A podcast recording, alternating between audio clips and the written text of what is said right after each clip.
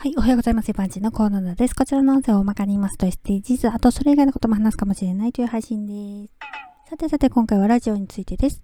テレビ出演することをテレビに出たっていう風に言いますよね。ラジオの場合もラジオに出たという表現でいいんですかね。ラジオ DJ みたいなラジオで収録とかそういうことではないんですが、小学生の時にラジオの録音か中継でインタビューされたことがあります。東京都の原宿にあるおもちゃ屋さんに家族で行った時に、たまたまラジオの人がいました。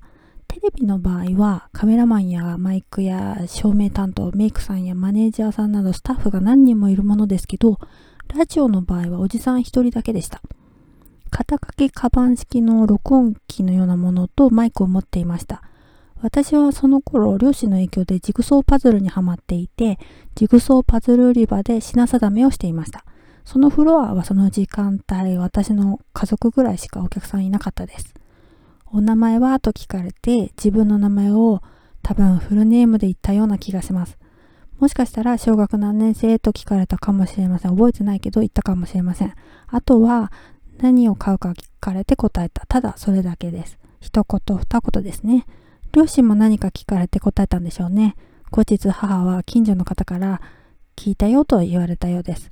私の懐かしのラジオデビュー話でした。ではでは今回この辺で次回もお楽しみにまた聞いてくださいね。ではまた。